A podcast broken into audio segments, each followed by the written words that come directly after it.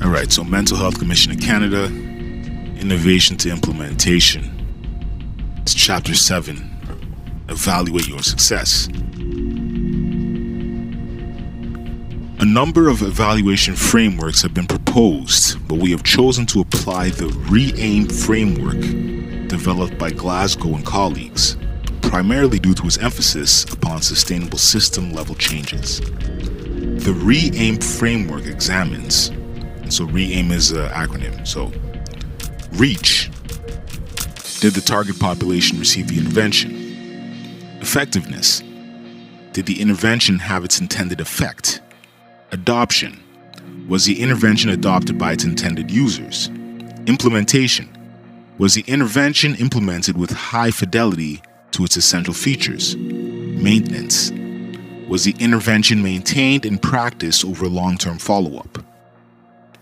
We will discuss these components, known key questions, examples, and helpful tips for each. Reach. To what extent has the KT activity engaged the key actors? Examples of reach measures are the number of providers attending training events, the number of individuals accessing a website, or the number of persons receiving materials from their provider. Effectiveness. What has been the impact on the knowledge and skills of KT participants? Examples of effectiveness measures are tests of knowledge or skill given before and after a KT workshop or surveys of the general public's understanding of targeted health issues before and after a public education campaign. Adoption. To what extent have the identified actors adopted actions associated with the innovation? Examples of adoption measures are patient adherence to treatment, specific healthcare practices better aligned with research findings, family members behaving more supportively to loved ones with health conditions, or patients demonstrating increased capability for self care. Implementation. Two aspects of implementation can be distinguished. First, how well was KT carried out, including achieving specified targets and timelines. Second, how well was the innovation put into practice by actors? That is, was the innovation implemented faithfully and with high quality?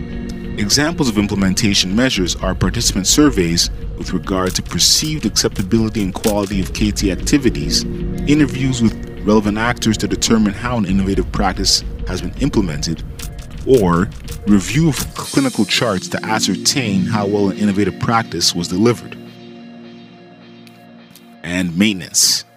Was the innovation maintained over time, whether following a single KT intervention or in the context of ongoing support for the innovation? Examples of maintenance measures are interviews with providers and patients to determine ongoing delivery of the innovative practice and review of clinical charts to ascertain whether an innovative practice continues to be provided. So it appears that that's the end of the of the guide. So I hope that was useful hearing it narrated. Uh, again, check it out. I'm dropping the links in the show description. Peace out.